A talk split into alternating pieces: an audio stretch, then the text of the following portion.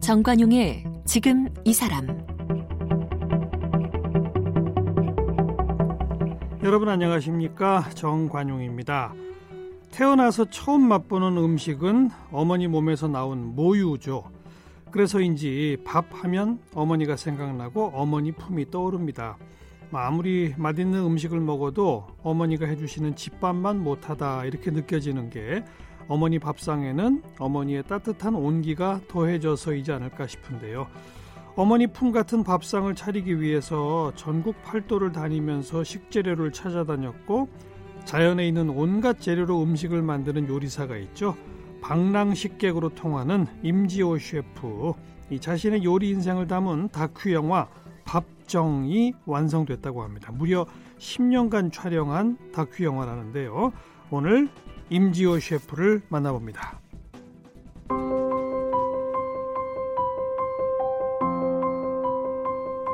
임지호 셰프는 11살 때 집을 나온 후 방랑식객으로 살았습니다. 울릉도, 제주도, 목포, 부산 등 전국 식당에서 허드렛 일을 하며 요리를 배웠습니다. 1981년부터 3년 동안 사우디아라비아 건설 현장에서 2천여 명의 밥을 책임지는 주방장으로 일했고 1985년에는 서린호텔 한식당 주방장을 지냈습니다. 약초, 풀, 열매 등 자연에서 나는 식재료를 공부하기 위해 직장을 그만두고 전국 팔도를 다녔습니다. 유엔 한국음식축제, 독일 슈투트가르트 음식 시연회, 미국 캘리포니아 사찰 음식 퍼포먼스 등에 참가해 한국 음식을 알렸습니다. 2006년 미국의 요리 전문 잡지 푸드아트의 표지 모델이 됐고 같은 해 외교통상부 장관 표창을 받았습니다. 쓴 책으로는 마음이 그릇이다, 천지가 밥이다와 방랑식객이 있습니다. 독학으로 그림 공부를 하며 20여 회의 개인전을 열었던 임지호 셰프는 그림 그리는 요리사이기도 합니다.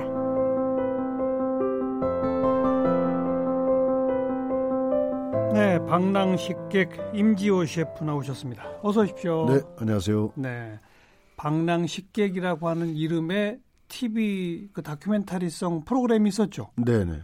그게 벌써 한 7, 8년 넘었잖아요. 네, 네. 그 정도 될 겁니다. 예. 예. 그 프로그램에서 이 산과 들 뭐 바닷가 그냥 여기저기서 뭐 막 주워다가 그걸 재료로 음식 만드시고 그러셨죠. 네, 주소다가 아니라 대접하면서. 그러니까 그냥 그냥 이렇게 그 딱 보면은 아 요거 요거 이렇게 섞으면 뭐가 되겠다 이렇게 떠오르세요? 네, 뭐 그냥 자동입니다, 자동. 근데 그게뭐 하루 이틀 해서 하는 게 아니라 예. 옛날에 이제 어른들이 하는 것도 보고 이제 계속 할머니들 뭐 이 전국을 돌아다니면서 각 지방마다 또 다르고 그러니까 예. 그러한 것들을 이 인지하고 그걸 이제 습득해서 이렇게 진화한 거죠. 네. 그냥 즉흥적인 게 아닌군요. 그러니까. 예, 뭐 즉흥 막 금방 금방 만들지만 사실 금방 금방 만들지만 예. 음, 그게 그 항상 많이 만들어 왔던 그 여러 음. 경험에 의해서 그러니까요. 만들어지니까. 그러니까. 네. 데이터베이스와 레시피가 딱 있고 네. 현장에서 이렇게, 이렇게 재료를 이렇게 선택하는 거거든요. 그렇죠. 네, 그 레시피가 따로 있는 건 아닙니다. 어, 네. 없어요? 네, 네. 머릿속에 있지 않으세요? 아, 그건 뭐 메모리돼 있는 그렇죠. 기억입니다. 그걸 다 이렇게 기록해 놓지는 않으셨어요? 어, 기록도 합니다. 어. 네. 그 그럼 그런 그 레시피로 책도 만드신 게 혹시 있나요? 네. 어. 그 뭐 이제 내 요리책이 뭐 요리책이라고 그 방랑식객하고 음. 그 시, 예, 마음이 그릇이다 천지가 밥이다 어, 예, 요거인데 이제 간단하게 이렇게 레시피는 있죠. 그 두 권의 책에도 네네. 레시피들이 지금 기록이 돼 있군요. 네네. 네. 어, 임지호 셰프 본인은 어떤 음식을 제일 좋아하세요? 저는 딱히 싫어하는 건 없습니다. 다 잘 드세요? 아, 네네. 어, 어, 어딜 가든 뭐 어떤 음식이든 잘 먹습니다. 뭐 특히 뭐 해산물 쪽, 뭐 고기류, 뭐 아니면 뭐 채소, 야채, 이런 이- 특별히 그 중에 뭘 선호하시는 거 없어요? 그 가리지 않습니다. 어, 네. 다 잘 드세요? 네네. 근데 재료가 신선해야 맛있죠, 기본적으로.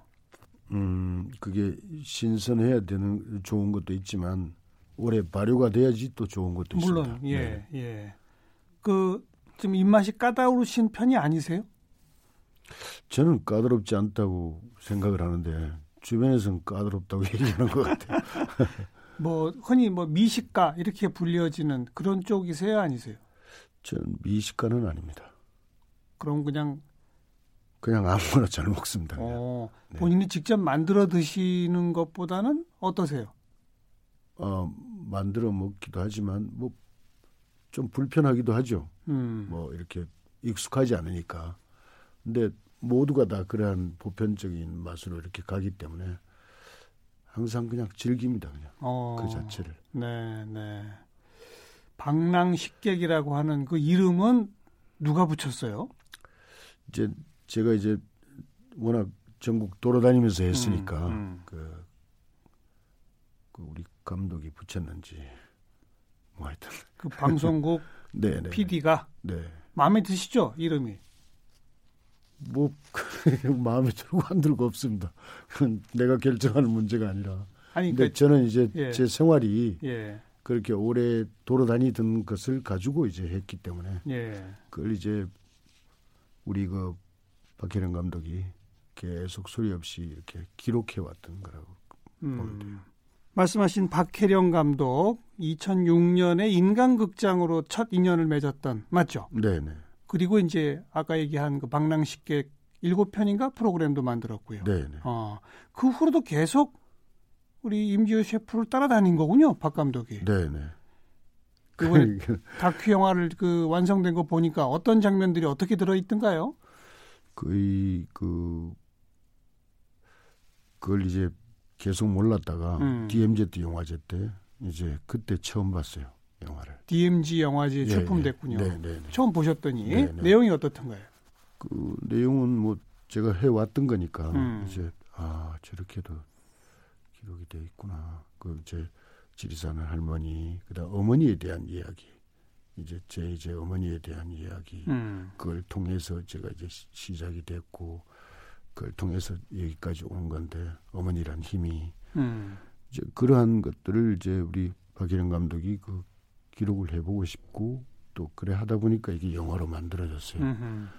그래서 그걸 딱 보면서 아 이제는 내가 어, 어머니에 대한 어떤 그리움이라는 그런 것들을 애절하게 이렇게 막 그걸 방황을 했었는데 음. 그게 이제 방랑이에요.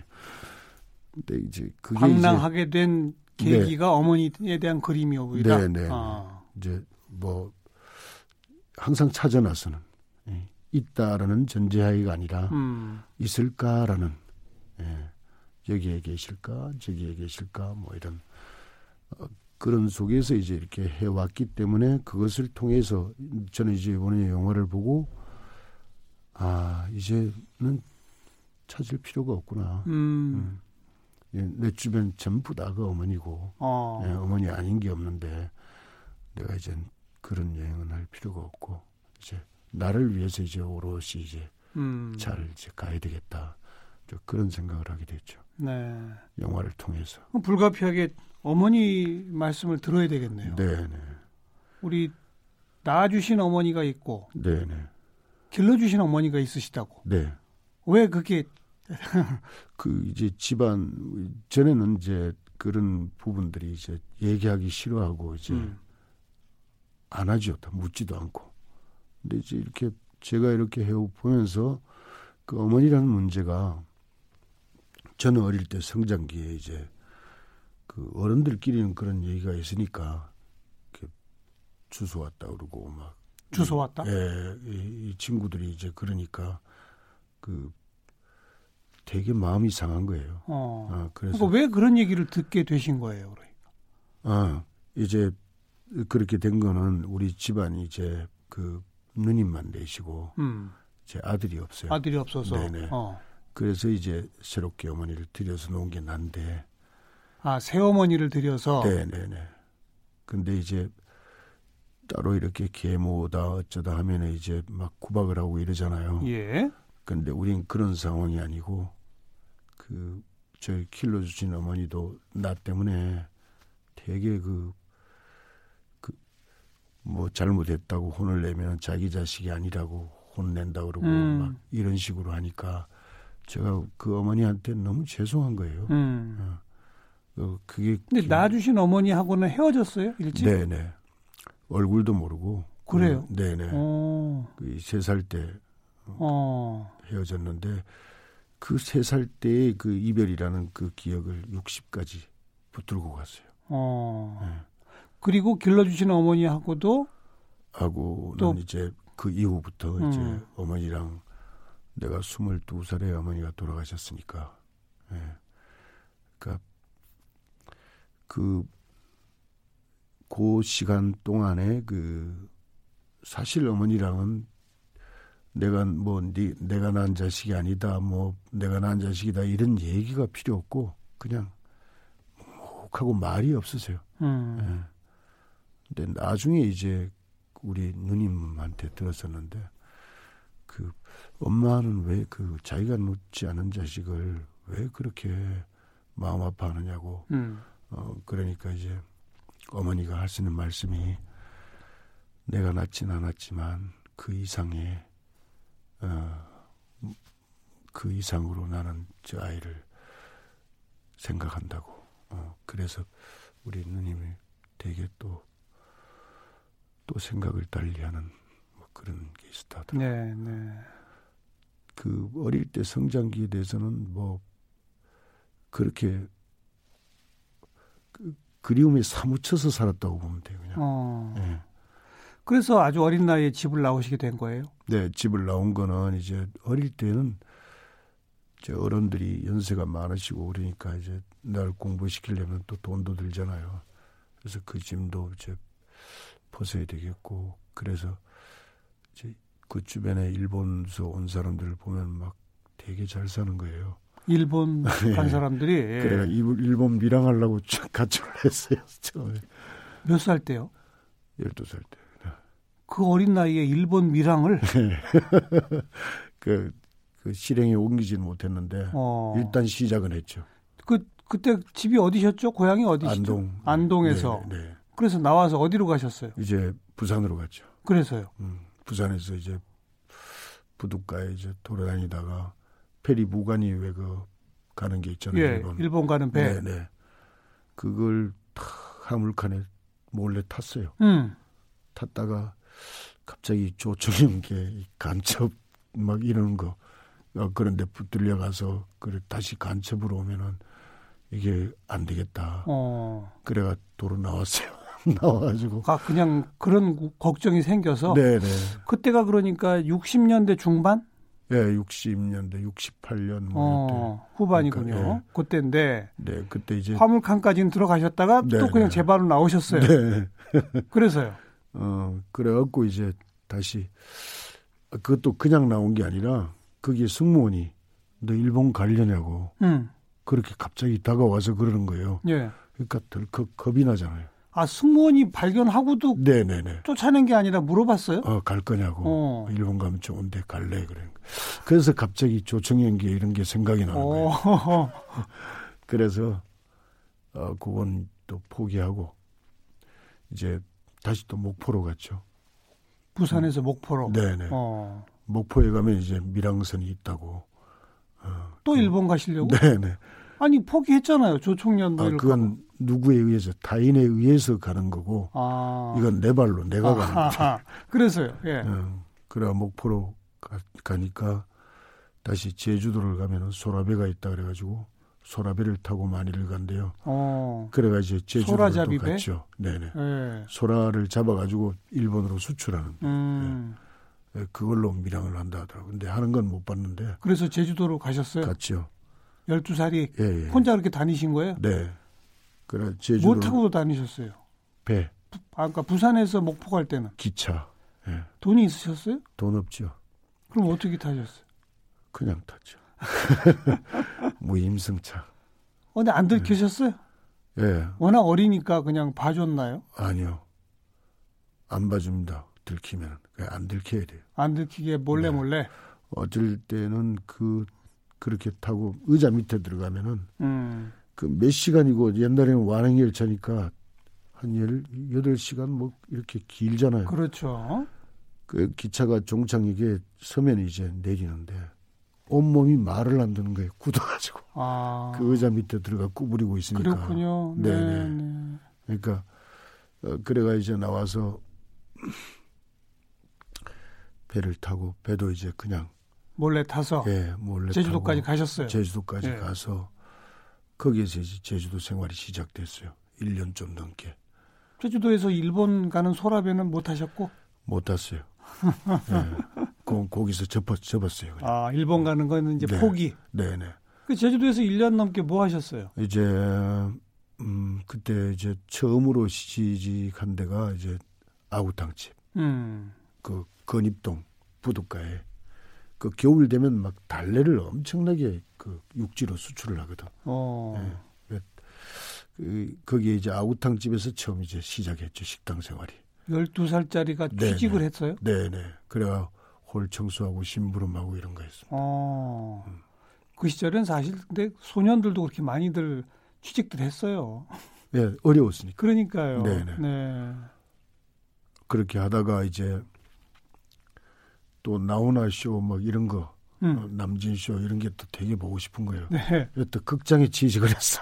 오. 예, 극장에 취직을 해가지고 포스터 붙이고 다니고요. 예, 예. 이제 영화 그 쇼 시작하기 전에 이제 막 매점 이렇게 들고 다니는 행상 예, 있잖아요. 예. 했는데 이게 그 보는 쇼는 잠깐인데 그 다음부터는 그 밥 먹기가 힘들어 수입이 없었어요. 어. 그러니까 극장에서 취직은 했지만 월급은 제대로 안 줬. 월급은 없습니다. 그럼 음. 먹여주지도 않아요? 아, 잠자는 데는 그때 있었는 것 같은데 먹는 건 자기가 알아서 그 물건 팔아서 벌어서 먹고 살아라. 예, 예. 월급 없이. 그렇죠. 예. 그러니까 전부 다 그렇더라고요. 어. 그래가 물건이 안 팔려요. 어. 해보면은 밥 먹기도 힘들어요. 한- 그래 이게 도저히 안 되겠어요. 그래가지고 이제 뭘 했냐면은 이제 구두도 닦고 뭐 음. 이제 그 구두 닦는데도 직접 닦는 게 아니라 막 심부름 하고 예, 예. 그 조그마한 바구니에다가 이제 아이디어를 낸 거예요. 그 제주도에서 첫 장사 들고 다니는 행상이 그 이제 다방으로 다니면서 이제 팔았는데 오징어 뭐 땅콩 이런 걸로 흠흠. 그건 하니까 하루에 한 15,000원을 버는 거예요. 그 시절에요? 예. 와. 엄청 그, 그것 한 석 달 되니까 너도 나도 그걸 들고 다니는 거예요. 그래서 오, 예. 그 엄청 벌었어요, 그때. 그래서요. 어, 그래가지고 이제 답변하게 그 모았는데 어느 날 가보니까 없어진 거예요. 그때 은행에 뭐 넣고 이런 걸 몰랐거든. 담벼락에다 모았다고요? 네, 돌담이 많잖아요. 이제 그거 아, 혼자서 이제 제주도 쫙, 돌담에 네. 돌 뭐, 네. 틈새에다가 숨겨놨어요. 네. 그걸. 네. 근데요. 그 숨겨봐야 뭘 어떻게 예. 하겠어요. 이거 어느 날 없어졌어요 이게. 돌담이? 예, 예, 여기가 그래가지고 그거를 하다가 이제 그 어리니까 또 이제 고향이 그립고 이제 또 막 보고 싶잖아요. 어 그래서 이제 태풍이 불거나 이러면은 되게 그리워집니다. 태풍이 불면 더 그리워져요. 예, 예. 어. 이제 배도 다 끊기고 어. 막 이러면은 그래서요. 예, 그래서 이제 다시 이제 육지로 돌아왔죠. 음, 어, 일 1년 남짓 제주도 계시다가 네네. 그 아. 그래서 방황 시간이 예. 그 1년 좀 넘었어요. 음. 넘었는데 그때는 그 밖에 나와서 그 돈을 많이 벌면서도 그 15원짜리 물국수, 예. 비빔국수 20원, 어. 예. 그 이제 동양극장, 동양극장 뒤에가 시장인데 이제 거기서 이제 삼시세끼의 국수예요. 왜요? 아 최소한의 비용으로. 돈을 아끼려고. 네, 네, 네. 어. 어, 나름 꿈이 있었어요. 그때 그걸 가지고 이제 그 서귀포에 그 서귀포 정방폭포 예 폭포 그 안에 그 카메라 가게가 하나 있어요. 사진 찍어주고 이런 예, 거. 예. 그걸 하나 사고 싶은 거예요. 어. 아. 근데 뭐 꿈은 이루지 못했는데. 뭐 그렇게 돈을 모으다가 네. 네네. 돌틈에 숨겨놨는데 예. 어디론가 사라지고 그렇죠. 그리고 이제 육지로 오셔가지고 네. 그 고향 집으로 갔어요? 아니면은 아, 갔다가 또, 또 나와서 이제 계속 전국 식당으로 어, 돌아다녔죠. 일단 고향 집에는 가셨다가 네. 제가 2대 독자거든요. 근데요. 예. 그러니까 지금 생각하면은 내 개인적으로는 이제 그 궁금한 걸 찾아서 다녔다 그러지만 부모 입장에서는 자식을 키우는 부모 입장에서는 제가 되게 부모님한테 그 죄를 지으신 거죠. 죄를 지은 거죠. 큰 죄를 지은 거예요. 어. 예. 예, 그 그래서 아버지가 계속 찾아다니지 않았어요? 이대 독자인데? 아, 그때는 찾아다니고 그런 거 없었습니다. 예. 그냥 들어오겠지라는 음. 기대감. 네, 네. 그리고 연세들이 다 많으셔서, 예, 그, 난 내심 또 섭섭했어요. 아, 왜 안 찾아다니나? 왜 찾지를 않나. 예. 아버지, 아버님이 좀 나이가 드신 상태에서 나신 거죠? 네네, 60, 아, 60 넘어서. 60 넘어서 난 정말 늦둥이네요. 그죠? 예, 어. 좋아요. 그런데 이제 다시 또 집을 나와서 떠돌면서 음식점들에 가 음식을 배우기 시작한 건 그건 바로 그때부터입니까? 언제부터입니까? 네, 계속입니다. 예, 음. 그 그랬던 이유가 그 제 오도 갈 데도 없고 이제 의식주 해결을 위해서는 식당이 가장 중요한 뭐 일단 그치. 먹여는 주니까 재워주고. 음, 먹여주고 재워주고 뭐 어. 하니까 그 이게 어리니까 막 그 또 형들이나 막 노상 지업하고요 음. 이렇게 그러니까 귀엽다고 지어봤고 예. 또 말 안 한다고 지어봤고 뭐 이런 게 있는데 그 과정을 통해서 이렇게 다양한 걸 경험한 것 같아요. 음. 어떤 어떤 식당에 계셨어요? 식당은 모든 장르를 다 했습니다. 한식, 중식, 양식 다? 예, 요정까지. 그게 몇 년이나 있, 되는 거예요? 그게 꽤 오래됐습니다. 음. 네. 꽤 오래됐어요. 그 처음에 청소에서부터 설거지 뭐 그다음에 그 각 파트별로 이렇게 올라가는 거 뭐 다양한 경험을 했었는데 그 난 또 새로운 거를 또 그 하는 걸 되게 좋아해 가지고 음. 그 새로운 걸 하면 또 주인은 그걸 또 이렇게 받아들이지를 못해서 쫓겨나기도 하고 뭐, 어, 재료 음. 그러니까 망친다고 한식, 양식, 뭐 중식, 요정까지 모두 몇 군데나 다니신 것 같아요. 몇 년에 걸쳐서. 그거는 수도 없습니다. 수도 예, 없어요. 예. 한, 한 10여 년 그렇게 하신 건가요? 10년도 넘었습니다. 어. 그러니까 전국이 무대였으니까 전국을 다니면서 했으니까 네. 그 궁금하면 해보고 또 새로운데 또 도전하고 각 식당에서 그렇게 오래 계시진 않았네요, 그러면. 그렇게 오래 있지는 않았습니다. 보통 1년, 뭐 3개월, 6개월 막 그러니까 음. 이제 아는 사람들은 왜 한 군데 오래 있지 않고 그 그렇게 많이 돌아다니냐 그러는데 예. 우선 맞지가 않아요. 뭐가요? 이제 내가 이제 살아온 방식하고 음. 이제 이쪽에서 이제 요구하는 방식하고 또 맞지 않아서 음. 그리고 또 나오고 나오고 계속 새로운 거를 찾아 나서는 음. 이게 이제 자기한테 맞으면 오래 가잖아요. 그렇죠. 근데 맞지 않으니까 계속 바뀔 수밖에 어, 없는. 그런데 음식을 만들고 요리하고 하는 그것은 적성에 딱 맞으시던가요? 되게 편해요. 그 다른 건 해봤는데 다른 거보다는 음식을 만들 때가 가장 편해요. 어, 예, 그거 되게 좋았어요. 편하고 좋았다. 네네. 이게 이제 사람들은 그 되게 힘들거든요, 사실 노동이라는 게. 음흠. 근데 그 과정을 저는 즐겼습니다. 그냥. 네. 그리고 이제 어느 정도 실력이 되시면 그렇게 음식을 만드는 솜씨를 보면 주인들이 계속 붙잡고 싶어 하지 않았나요? 아 그런 것도 많습니다. 그죠? 네네. 근데도 안 맞아서 또 떠나고 떠나고. 네네. 어. 그, 그 지금은 이제 근로 시간이나 뭐 이 돈을 주는 거나 이런 게 또 괜찮은데 예. 그때는 그 굉장히 열악하고 그다음에 이제 잘 해도 그 노동 시간이 정해져 있지 않습니다. 그냥 그랬죠. 새벽에 눈 뜨면 6시도 밥이 나가야 돼요. 음. 어, 손님이 들어오면. 음. 그리고 밤 12시가 돼도 손님이 들어오면 계속 해야 돼요. 예. 그렇죠. 그거 넘어야. 예. 그러니까 하루에 한 서너 시간 자면 많이 자는 거예요. 음. 항상 그거 연속이었어요. 네. 예, 그래서 아마 그런 세월이 이제 뭐 한 10여 년 이상 10여 지속됐다. 음. 년이 아니라 한 20년 했을 거예요. 한 20년 네네. 이 식당 저 식당을 전전하며 다니신 게 네네. 어. 취직을 못할 때도 있고 일자리가 없어서 음, 또 구하면은 또 하다가 계속 그 반복 음. 그, 그 어려운 시간들이 그 굉장한 그 저한테는 그 공부하는 시간이었던 것 같아요. 음. 예. 뭘 배우신 거예요? 그럼 거기서. 사람, 음식의 모든 것, 네 사람이라는 거, 사람에 대한 네, 것. 사람에 대한 거, 재료에 대한 거, 그 다음에 시대적 흐름에 대한 거, 음. 흥망성쇠를 다 보니까 음. 예.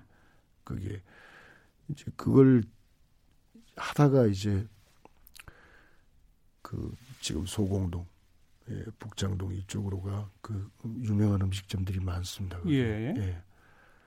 그 유명한 음식들이 많은데 그 주방을 전부 가보기 위해서 연탄 배달을 또 시작했거든요. 연탄 배달. 예. 그한 6년, 8년 한 그 정도 했는데 새벽부터 시작해가지고 그 집집마다 보는 거예요. 음.